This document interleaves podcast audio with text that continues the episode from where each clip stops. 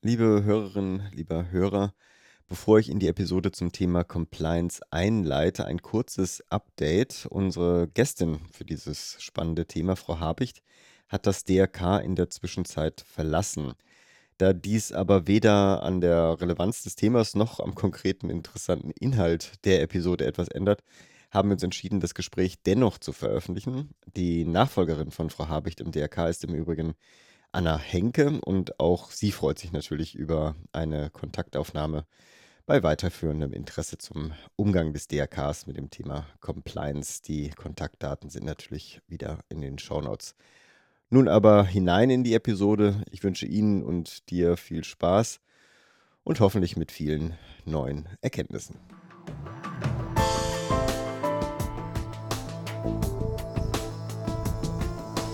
Herzlich willkommen zur 57. Episode des Contact Podcasts zur Zukunft der Pflege. Aber auch mit den besten Grüßen meiner Kollegin Marie Kramp ein herzliches Willkommen an die HörerInnen des Podcasts Sozialtalk. Am Mikrofon für diese Sondernummer für Sie und für euch Philipp Schunke. In der heutigen Episode geht es um das Thema Compliance in der Sozialwirtschaft, ein Thema, das, so unsere Überzeugung, auch für die Akteure der Pflege relevant ist. Um mich diesem Thema zu nähern, habe ich heute Nora Habicht, Leiterin der Stabsstelle Compliance, interne Revision und Verbandsentwicklung beim DRK Generalsekretariat in Berlin und André Katz, projektleitender Personal- und Managementberater bei der Contec eingeladen. Wir reden über die Bedeutung der Compliance, darüber, welche Rolle sie zum Beispiel in der Besetzung auch von Führungsgremien spielt, welche Risiken sie adressiert, wie sie präventiv wirken kann, aber auch, wie Haltung hier hineinspielt. Damit aber genug meiner Vorrede und für die HörerInnen des Sozialtalks und des Podcasts Zukunft der Pflege zum Gespräch mit Nora Habicht und André Katz. Heute spreche ich mit Nora Habicht, der Leiterin der Stabsstelle Compliance, interne Revision und Verbandsentwicklung beim DRK Generalsekretariat in Berlin. Guten Morgen, Frau Habicht. Wunderschönen guten Morgen. Und auf der anderen Leitung ist André Katz, projektleitender Personal- und Managementberater bei der Contec. Guten Morgen, André. Einen schönen guten Morgen. Bevor wir versuchen, das, wie ich meine, große Thema Compliance irgendwie einzufangen, ich drücke noch uns die Daumen, dass wir das tatsächlich in unserer Zeit schaffen. Frau Habicht, André, stellen Sie sich doch kurz mal unseren HörerInnen vor, wer Sie sind, wo arbeiten Sie, was sind die Kernverantwortlichkeiten. Frau Habicht, wollen Sie gleich starten? Sehr gerne. Ja, mein Name ist Nora Habicht. Ich arbeite im Generalsekretariat des Deutschen Roten Kreuzes und verantworte dort jetzt seit 2018 in der Stabsstelle vom Vorstand den Bereich Compliance, interne Revision und Verbandsentwicklung. Allein an den drei Schlagworten hört man, dass es ein sehr facettenreicher Aufgabenbereich ist. Und insofern freue ich mich nachher auch noch etwas vertieft nur auf die eine Säule gemeinsam mit Ihnen einzugehen, nämlich auf den Compliance-Bereich. Ich selbst bin jetzt seit 2009 im Generalsekretariat tätig und war vorher als persönliche Referentin beim Vorstand. Ja, und freue mich heute gemeinsam mit Ihnen in den Dialog zu kommen. Super. Geballte Fachkompetenz haben wir gerne hier im Podcast. André, möchtest du auch mal gerade weitermachen? Sehr gerne. André Katz ist mein Name. Ich bin seit über sieben Jahren jetzt bei der Contec und Conquesso mit dem Hauptaugenmerk innerhalb der Conquesso Personalberatung. Dahinter steckt meine Rolle als projektleitender Personal- und Managementberater. Das bedeutet, ich verantworte ja Top-Management, Besetzungsmandate, Prozesse mit Bezug auf kaufmännische Position. Dahinter verstecken sich dann zum Teil Geschäftsführungsmandate, zum Teil Vorstandsmandate, aber auch Besetzungen beispielsweise in den klassischen kaufmännischen Abteilungen Finanzen, Rechnungswesen, Controlling. Und da schließt sich dann so ein bisschen der Kreis mhm. im Ansatz mal zum Compliance-Thema. Vielleicht kommen wir da gleich nochmal drauf zurück. Die Frage werde ich mir merken, ja. Und am Ende des Tages beraten wir natürlich dann auch Gremien, die solche Prozesse beauftragen in verschiedenen Fragestellungen. Genau. Ich denke mal, das soll es bis hierhin gewesen sein. Danke. Frau Habig, wir versuchen jetzt mal ganz langsam dem Compliance-Thema zu nähern. Was genau verstehen Sie denn darunter? Ja, ich glaube, so wie viele andere Begriffe ist auch der Compliance-Begriff ein sehr facettenreicher Begriff, den man eigentlich aus sehr unterschiedlichen Blickwinkeln auch betrachten kann. Wenn mich jemand irgendwie auf der Straße fragt, ja, was ist das eigentlich, dann sage ich manchmal einfach nur, das ist etwas, was mich nicht tut. Aber ich glaube, das kann man noch mal ein bisschen stärker und klarer beleuchten. Wenn man so ein bisschen in die Fachliteratur reinschaut, spricht man häufig von der Einhaltung von gesetzlichen Bestimmungen und internen Richtlinien. Aber auch das ist mir manchmal irgendwie so ein bisschen in der Definition zu sperrig und kryptisch ausgedrückt. Deswegen haben wir für uns im Deutschen Roten Kreuz eine Definition entwickelt, die ich vielleicht ein bisschen ganz kurz erläutern möchte. Mhm. Wir verstehen Compliance nämlich als im Prinzip als eine Präventionsmaßnahme, die insbesondere natürlich zur Vermeidung von Bußgeldern, zivilrechtlichen Haftungsansprüchen, verwaltungsrechtlichen Sanktionen. Aber uns geht es insbesondere im Compliance-Bereich darum, eine Reduktion von Image-Schäden, negativer Berichterstattung und beispielsweise auch Spendeneinbußen mhm. zu vermeiden. Zentral ist da bei uns in der Definition von Compliance ein weiteres Schlagwort, nämlich der Schutz bei uns geht es im Compliance-Bereich darum, die Mitarbeitenden zu schützen, das Ehrenamt, das DRK, die Gremien und vor allem unsere anvertrauten Menschen. Mhm. Das heißt also, für uns ist Compliance eine Präventionsmaßnahme eben zur Vermeidung von Richtlinienverstößen und ethisch zweifelhaften Verhalten.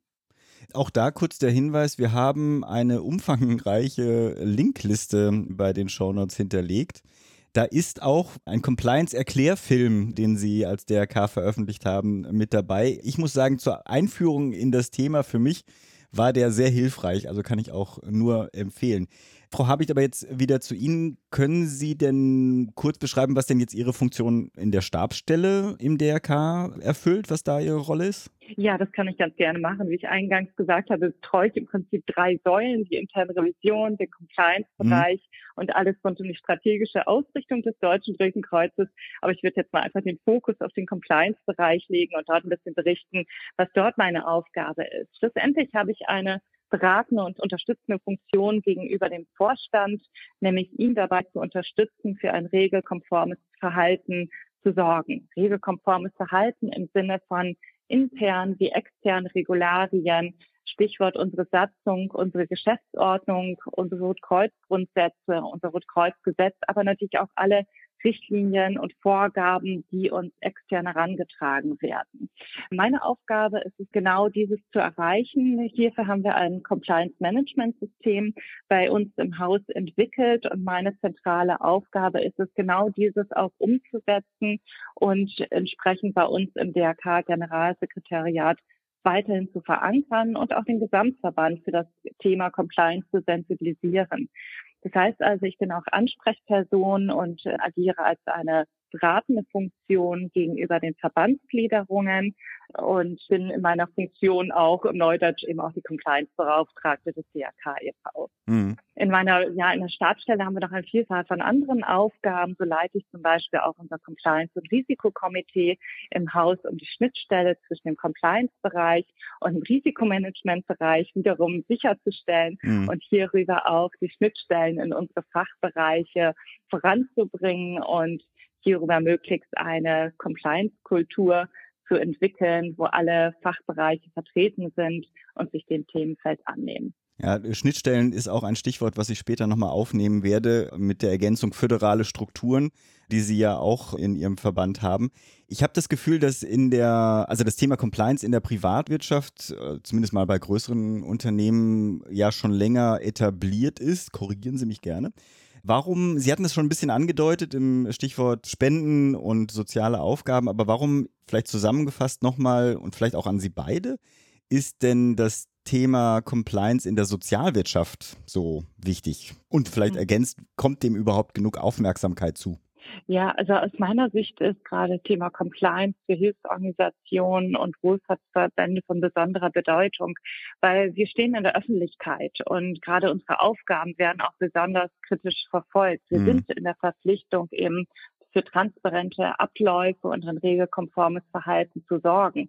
Denn ich denke, gerade als Hilfsorganisation des Spitzenverband der freien Wohlfahrt haben wir auch eine Vorbildfunktion und eine besondere Verantwortung gegenüber den uns anvertrauten Menschen. Das heißt also, wir sind stetig darauf aus, natürlich auch das Vertrauen gegenüber unseren Spendern, unseren mhm. Gebern, unserem Ehrenamt der Öffentlichkeit auch weiterhin zu stärken und zu wahren. Und Compliance kann dazu auch aus meiner Sicht einen Beitrag leisten. Was ich auch wahrgenommen habe in den vergangenen Jahren, ist auch gerade die Anforderungen und Erwartungshaltungen beispielsweise von der Bevölkerung, den Spendern und den Zuwendungsgebern nach transparenten Abläufen immer mehr zugenommen hat. Ja. Und ich denke, wir sind eben auch im DHK natürlich ein Abbild der Gesellschaft und auch nicht völlig frei vom menschlichen Fehlverhalten. Ganz im Gegenteil. Das ist eher die spannende Frage, wie wir mit diesen Themenfeldern umgehen und wie wir auch in der Öffentlichkeit mit den Themenfeldern umgehen. Gestatten Sie mir da noch eine Ergänzung, Gerne. um das vielleicht nochmal zu verdeutlichen. Ich glaube auch gerade, was vielleicht früher in der Presse, in der Öffentlichkeit, im nationalen Kontext oder nur in einer Region geblieben ist, ist etwas inzwischen, was auch im internationalen Kontext durch soziale Medien, durch Kommunikation zunehmend auch wahrgenommen werden. Das mhm. heißt also, vielleicht ein Compliance-Fall, der vielleicht nur in einer kleinen Region war, hat im Zweifel auch schon Auswirkungen Klar. auf die gesamte Rotkreuz- und Rothalbmondbewegung in dem Fall. Und ich glaube auch, letzter Satz, dass auch gerade die Auswirkungen von Compliance Vorfällen für Hilfsorganisationen und Wohlfahrtsverbände besonders gravierend sind. Mhm. Nicht nur um das Stichwort Vertrauen nochmal aufzugreifen, das Vertrauen, der Verlust des Vertrauens als zuverlässigen Partner, auch der zuverlässige Partner der Politik, sondern auch gerade Stichwort Imageschäden, negativer Berichterstattung, die im Zweifel dann eben auch Auswirkungen haben auf unsere Fördermitglieder, auf unsere Mitglieder, Spenden, Drittmittelgeber und zu guter Letzt, jetzt ist wirklich der letzte Satz zu dieser Frage, nämlich schlussendlich geht es ja auch darum, dass auch darüber natürlich bei Compliance-Fällen im Zweifel eben auch unsere Unterstützung für die Hilfsbedürftigen eingeschränkt wird, Klar. im Zweifel eben auch dann nicht mehr möglich ist. Und das gilt es einfach zu wahren und Compliance kann dazu eben einen Beitrag leisten am Ende des Tages würde ich gerne auch ein Stück weit unterstreichen. An vielen Stellen erleben wir das natürlich auch als, als, als Beratung, dass es genau so aufploppt, wie Sie es gerade beschrieben haben, jetzt auch eigentlich schon in den letzten Jahren, dass wir als Beratung natürlich auch mit verschiedenen anderen Wohlfahrtsorganisationen äh, zusammenarbeiten, macht das Ganze natürlich für uns noch ein bisschen bedeutsamer, da wir vielfältig mitbekommen, dass gerade Compliance-Verstöße dann auch unmittelbare Auswirkungen haben auf das Image innerhalb der Region und sozusagen auch das Standing dieser oder dieser einzelnen Organisation, nenne ich es jetzt mal, innerhalb, jetzt mal bezogen auf eine Anspruchsgruppe, nämlich die Bewerbenden. Rundrum ist es natürlich auch ein großes Thema, dass wir vielfältige Herausforderungen eh schon in der Branche haben. Und somit glaube ich im Moment, dass das Thema Compliance so ein Stück weit überlagert wird hm. von vielen anderen rahmengebenden Themen, die ich jetzt nicht alle nochmal sozusagen benennen möchte. Aber im Prinzip ist es ein sehr wichtiges Thema. Wir kriegen es auch mit in vielfältigen Gesprächen, dass das immer mal wieder oben auf der Agenda ist. Und gerade auch in Bezug, wenn wir in unseren Gesprächen die Organisation ein Stück weit durchleuchten, ploppen doch auch immer mal wieder compliance-relevante Themen auf. Also wenn in der Vergangenheit etwas passiert ist, was aufgearbeitet wurde, ist das natürlich auch im positiven Licht zu sehen und kann entsprechend auch nach außen transportiert werden. Andererseits gibt es natürlich auch ganz gravierende äh, Indikatoren in der Branche, die wir auch natürlich wahrnehmen und dann auch angesprochen werden, wie unsere Haltung dazu ist als, als Contec, gerade auch wenn es beispielsweise äh, innerhalb der Kundenebene passiert. Und von daher ist es für uns natürlich auch an dem Punkt ein wichtiges Thema. Mhm. Ich habe ja vorhin gesagt, dass in der Privatwirtschaft schon etabliert wäre. Ich würde die vorläufige These mal aufstellen, dass das eigentlich für die Sozialwirtschaft nach ihren Ausführungen ein viel relevanteres, weil existenzbedrohendes teilweise Thema ist. Und äh, André, du hast jetzt eine wunderbare Vorlage geliefert, weil ich auf deine Erfahrung in der Besetzung von ja sehr hochkarätigen Führungspositionen, unter anderem im DRK, aber auch bei der AWO zum Beispiel, ja zuständig bist. Wie wird das Thema Compliance in den Aufsichtsräten besprochen? Wie steht es um die Führungsgremien? Also ist das sozusagen im Besetzungsprozess vielleicht auch ein, ein Thema? Ja, vielleicht nicht direkt und mittelbar, aber im Hintergrund, mhm. äh, würde ich sagen. Denn sobald es jetzt in, in unserem Falle, in unserem Prozess an die Abstimmung mhm nochmal zur Historie der Abteilung, zur Historie der Organisation, ähm, sozusagen, also was ist in der Vergangenheit passiert, um zu verstehen, was braucht's fürs Anforderungsprofil, was braucht's für die Person, die neu in eine Abteilung, in eine Position kommt. Sobald es darum geht, Und natürlich auch mit dem Blick nach vorne, den Status quo zu verstehen und die mhm. zukünftigen mhm. Entwicklungen. Dann ist es nicht unmittelbar sozusagen das Kernthema. Aber sobald wir dann in die Verantwortlichkeiten gehen, also sprich, welches, welches Gremium beziehungsweise welche Personen aus dem Gremium sind verantwortlich für dieses Besetzungsverfahren? Wer prüft vertragliche Grundlagen? Mhm. Wer stellt vielleicht einen Arbeitsvertrag her, etc. pp. Und ganz am Ende des Tages, ein ganz pragmatisches Beispiel, wie steht es um die Vergütung? Naja, klar. Also welche Vergütungshöhe ist angebracht für eine bestimmte Position X, wenn es nicht sozusagen tariflich organisiert ist, sondern außertariflich? Da sind wir relativ schnell bei diesen Themen, mhm. auch wenn es nicht sozusagen drüber steht. Es äh, sozusagen ist, wenn ich das Wort Schnittstelle verwenden darf, an dem Punkt sozusagen dann eher im Hintergrund wirksam, das Thema Compliance, auch wenn es vielleicht nicht on top auf der Agenda ist. Wir haben ja die Risiken schon angesprochen. Würde mich ja auch interessieren, was denn präventiv möglich ist. Frau Habicht, André, wer auch immer antworten möchte oder zuerst antworten möchte, gibt es Beispiele, was man Mitgliedseinrichtungen, was man Aufsichtsgremien empfehlen kann, um präventiv daran zu gehen? Frau Habicht, gerne zuerst.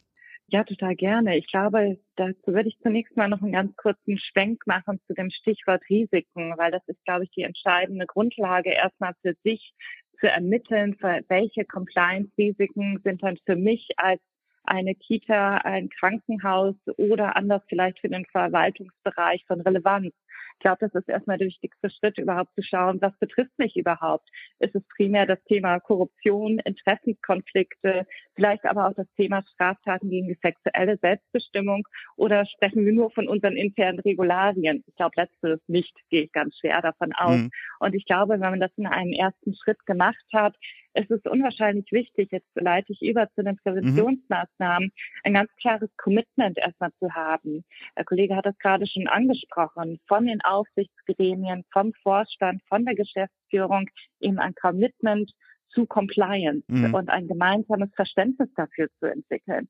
Ich glaube, zentral in dem Compliance-Bereich, was ich auch unter Präventionsmaßnahmen subsumieren würde, ist es, eine gemeinsame Compliance-Kultur zu entwickeln, nämlich Compliance eigentlich als selbstverständlich in den mhm. Arbeitsalltag zu integrieren und nicht nur von Regeln und Richtlinienwerken zu sprechen, ist auch zentral, aber eben in der Kommunikation zu sein, permanent für das Thema zu sensibilisieren. Und das kann man auch heute schon sehr niedrigschwellig machen, nämlich einfach mal in seinen Teamsitzungen das Thema zum Thema zu machen, ja. auch tatsächlich drüber zu sprechen.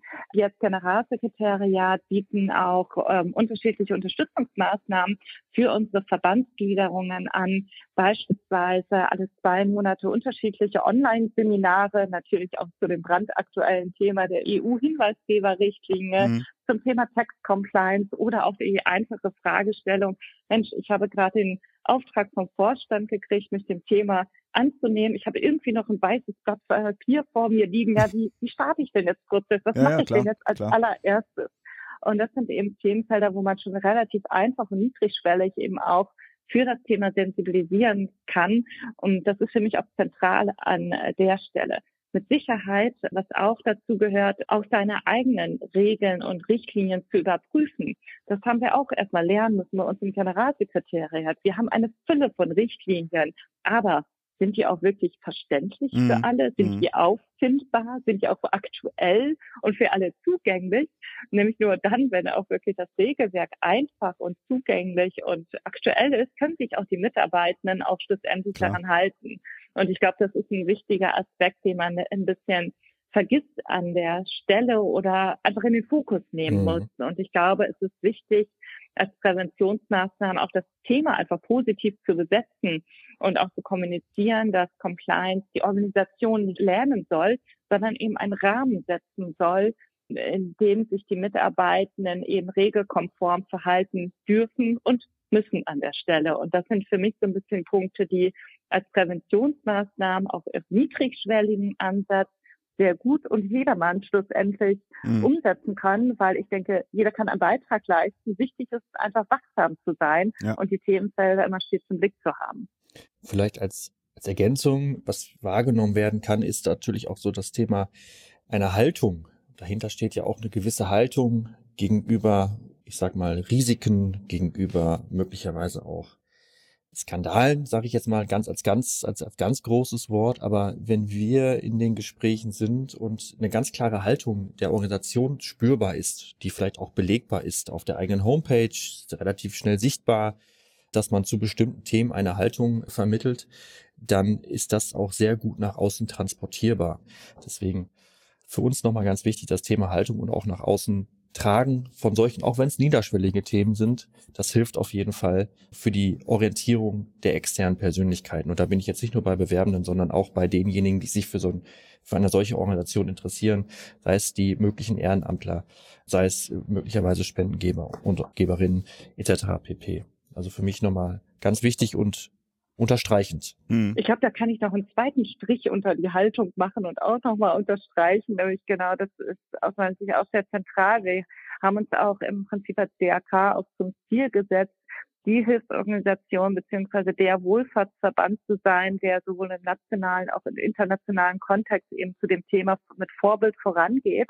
Somit haben wir auch beispielsweise das Thema Compliance als ein Fokusthema unserer DRK-Strategie 2030 füreinander da, miteinander stark identifiziert.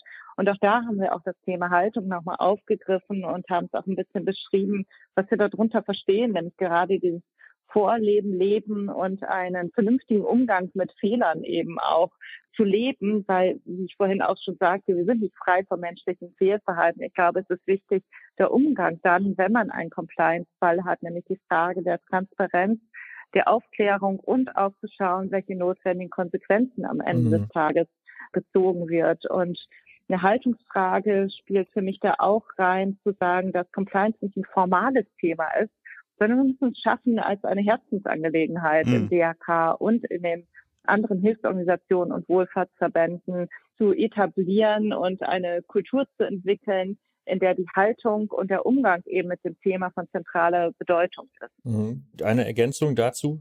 Es ist natürlich auch merkbar. Es ist ja nicht so, dass das Thema Compliance irgendwie eine grüne Wiese ist und keiner hat Orientierung.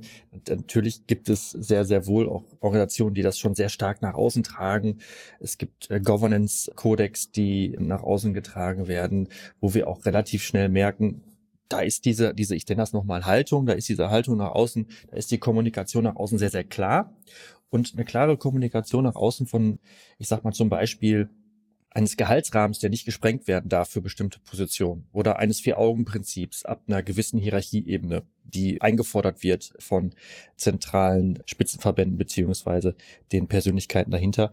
Das sind ja schon mal erste Indikatoren, die sehr schnell wirksam sind und die auch Damen und Herren von außen Orientierung geben. Und bin ich natürlich nochmal jetzt bei Besetzungsmandaten, aber wir merken es auch in anderen Fragestellungen. Zum Beispiel, wenn wir im Kita-Kontext, also in der Kinder- und Jugendhilfe beraten, dann sind natürlich auch solche Themen wie Kindeswohlgefährdung. Gibt es da Konzepte? Ne? Wie steht mhm. der Träger dazu? Oder Gewaltübergriffe, Gewaltprävention in der Eingliederungshilfe. Mhm. Ja, ich stocke gerade, weil ich das alles so wunderbare Punkte finde, mit denen man eigentlich dieses Gespräch beenden könnte. Aber mir kommt die Frage, gerade in der Vorstellung dieser doch komplexen und auch, wie ich heraushöre, nicht unaufwendigen Aufgabe, wie das denn überhaupt finanziert werden kann. Also gibt es eine Möglichkeit überhaupt einer, also gerade für die Sozialwirtschaft spielt das ja eine Rolle, gibt es eine Möglichkeit zur Refinanzierung eines Compliance-Managements? Sonst kann man das ja auch wenig nachhaltig implementieren. Ja, also die Frage wurde äh, auch schon äh, aus dem Verband natürlich an uns herangetragen oder so ein bisschen die, die Angst, um Himmels Willen, ich muss jetzt 20 Leute einstellen, um mich dem Thema anzunehmen und mhm. großen Aufwuchs an Ressourcen etc. pp.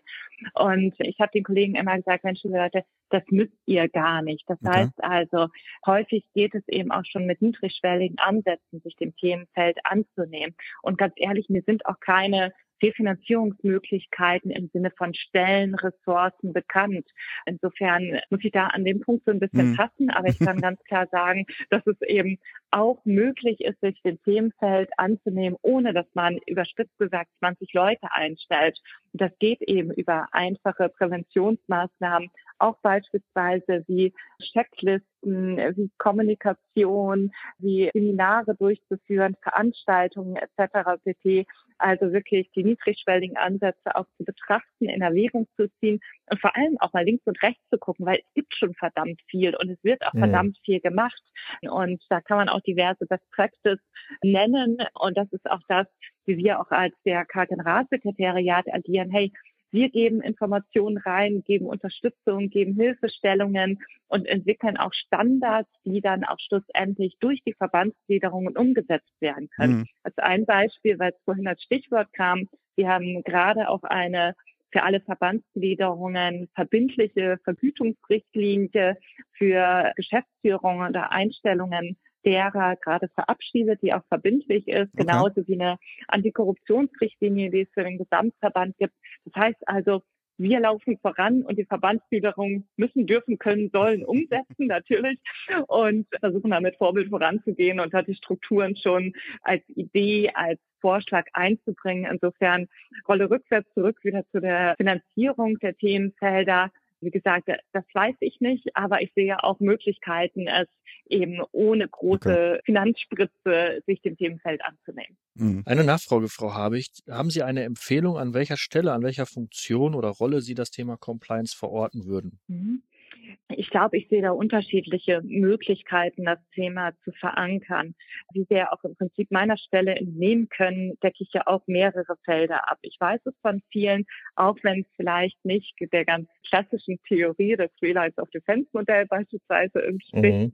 dass viele das beispielsweise gemeinsam verorten, beim Controlling oder bei der Revision oder sonstigen Stabstellenfunktionen bei der Geschäftsführung. Aus meiner Sicht ist es wichtig, das Thema nah bei der Geschäftsführung zu verorten, weil es eben klassische Managementaufgabe ist. Mhm. Ja, ab und zu erleben wir es auch, dass es an der Personalabteilung hängt, aber im Prinzip ist es häufiger auch als Stabsfunktion zu sehen und kann ja auch an eine solche womöglich Revision oder sogar Qualitätsmanagement, wie auch immer, gekoppelt werden. Mhm.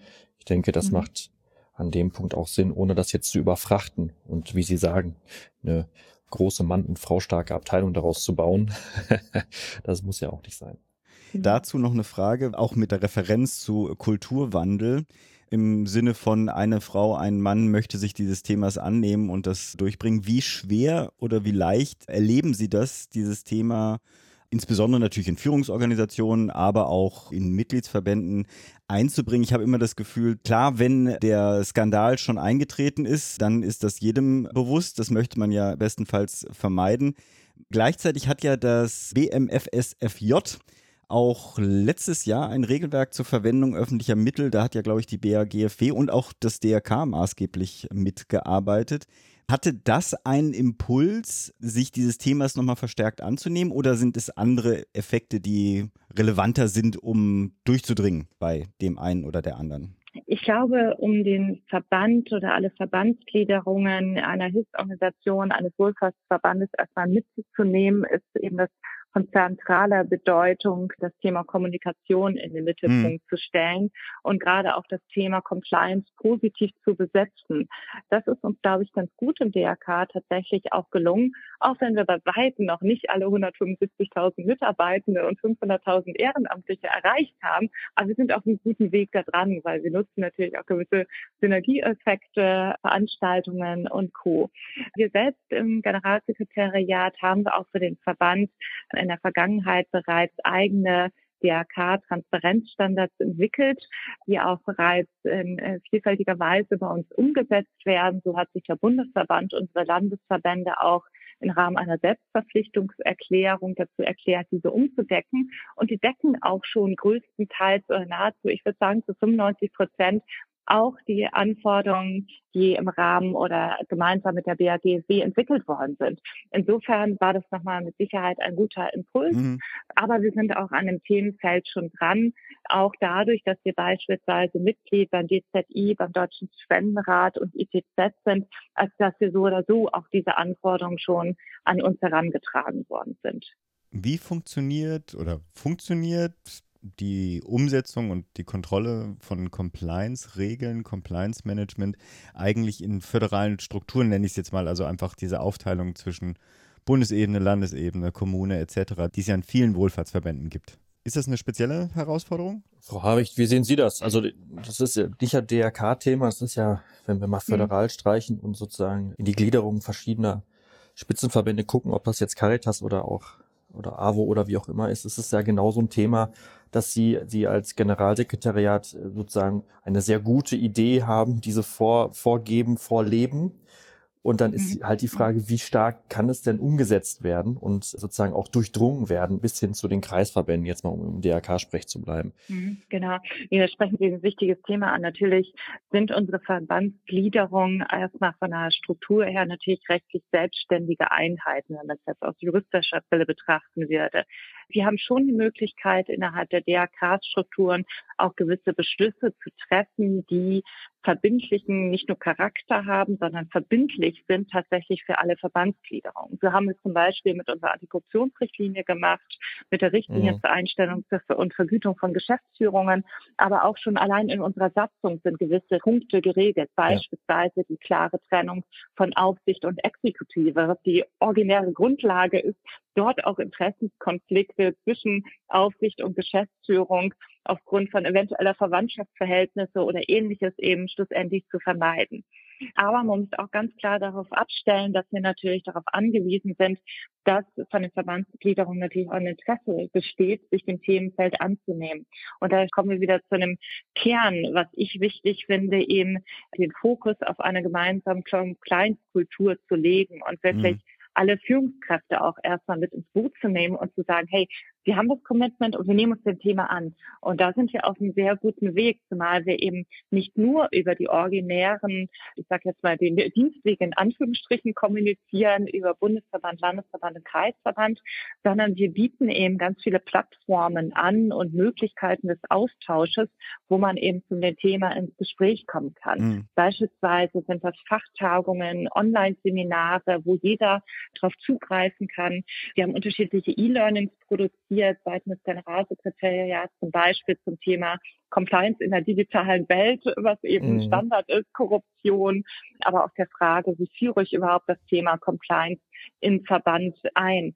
Das heißt also, man muss natürlich ein bisschen außerhalb der Verbandsstrukturen auch denken und handeln, um das Thema auch tatsächlich breit aufzustellen und für das Thema immer und immer wieder zu sensibilisieren und, wie ich sagen würde, ganz salopp den Mund fusselig reden, weil es mhm. einfach wichtig ist und das eben positiv zu verkaufen und auch jede Möglichkeit der Kommunikation zu nutzen, sei es auch schriftliche Veröffentlichungen oder wie heute diesen Podcast, was eben eine gute Gelegenheit ist, eben für das Thema zu sensibilisieren und darauf aufmerksam zu machen. Auch das wäre natürlich ein wunderschönes Schlusswort, aber bevor wir dazu kommen, nochmal Ihnen beiden die Möglichkeit, Gibt es noch was Wichtiges zu ergänzen zu dem Thema, bevor wir dann wirklich zum Ende kommen? Ich von meiner Seite nicht, fand das total spannend, nochmal so die Abläufe und Ihre Ausführungen auch zu lauschen, Frau Habich. Das war wirklich sehr informativ, sehr, sehr spannend und vor allen Dingen auch, wie Sie die Durchdringung dann auch in die, in die Fläche vorhaben. Das ist natürlich eine sehr hohe Herausforderung aufgrund der Diversität, am Ende des Tages ja auch der einzelnen Kreisvereinigungen, Landesverbände also genau, vielleicht auch zurück zu Ihrer Frage, ob wir was vergessen haben zu dem Thema. Ich hoffe, es ist deutlich geworden, dass ich für diese Aufgabe brenne und es eben eine Herzensangelegenheit für mich ist, das Thema weiter voranzubringen. Insofern würde ich mich freuen dazu, einfach weiterhin auf dem Podcast natürlich noch stundenlang kann ich darüber diskutieren und darüber sprechen. Aber ich glaube, ich würde eher den Hörerinnen und Hörern eher anbieten, auch außerhalb des Podcasts einfach mir in den Dialog zu kommen, sich auszutauschen, zu vernetzen zu dem Thema, weil ich glaube, wir haben alle ein und dasselbe Ziel, nämlich die Sicherstellung unseres originären Auftrags als Hilfsorganisation und WOFATs Aufgabe, dass wir eben jetzt den Menschen, die Hilfe benötigen, auch weiterhin mhm. im Sinne von Helfen nach dem Maß der Not eben auch tätig sein könnten. Und eben, wie gesagt, Compliance kann dazu einen Beitrag leisten in vielfältiger und facettenreicher Art und Weise, was manchmal nicht ganz einfach ist zu realisieren. Aber ich glaube, wenn wir gemeinsam als Spitzenverband der freien Wohlfahrt und Pflege- und Hilfsorganisationen an dem Thema arbeiten, würde ich das sehr begrüßen und würde mich freuen, da auch mit den anderen in den Dialog zu kommen. Das ist doch jetzt wirklich auch ein schönes Schlusswort. Absolut. und ich denke, das Angebot auch außerhalb des Podcasts ins Gespräch zu kommen, gilt dann auch für Herrn Katz. Selbstverständlich. Genau, André. In diesem Sinne herzlichen Dank für Ihre Zeit, den fachkompetenten und wie ich auch finde motivierten Input in dieses Gespräch zum Thema Compliance. Ihnen beiden viel Spaß und Kraft für diese Aufgabe weiterhin. Kommen Sie gesund durch den Herbst und den Winter und auf bald. Tschüss. Auf bald. Vielen Dank. Bis Tschüss. dahin. Tschüss.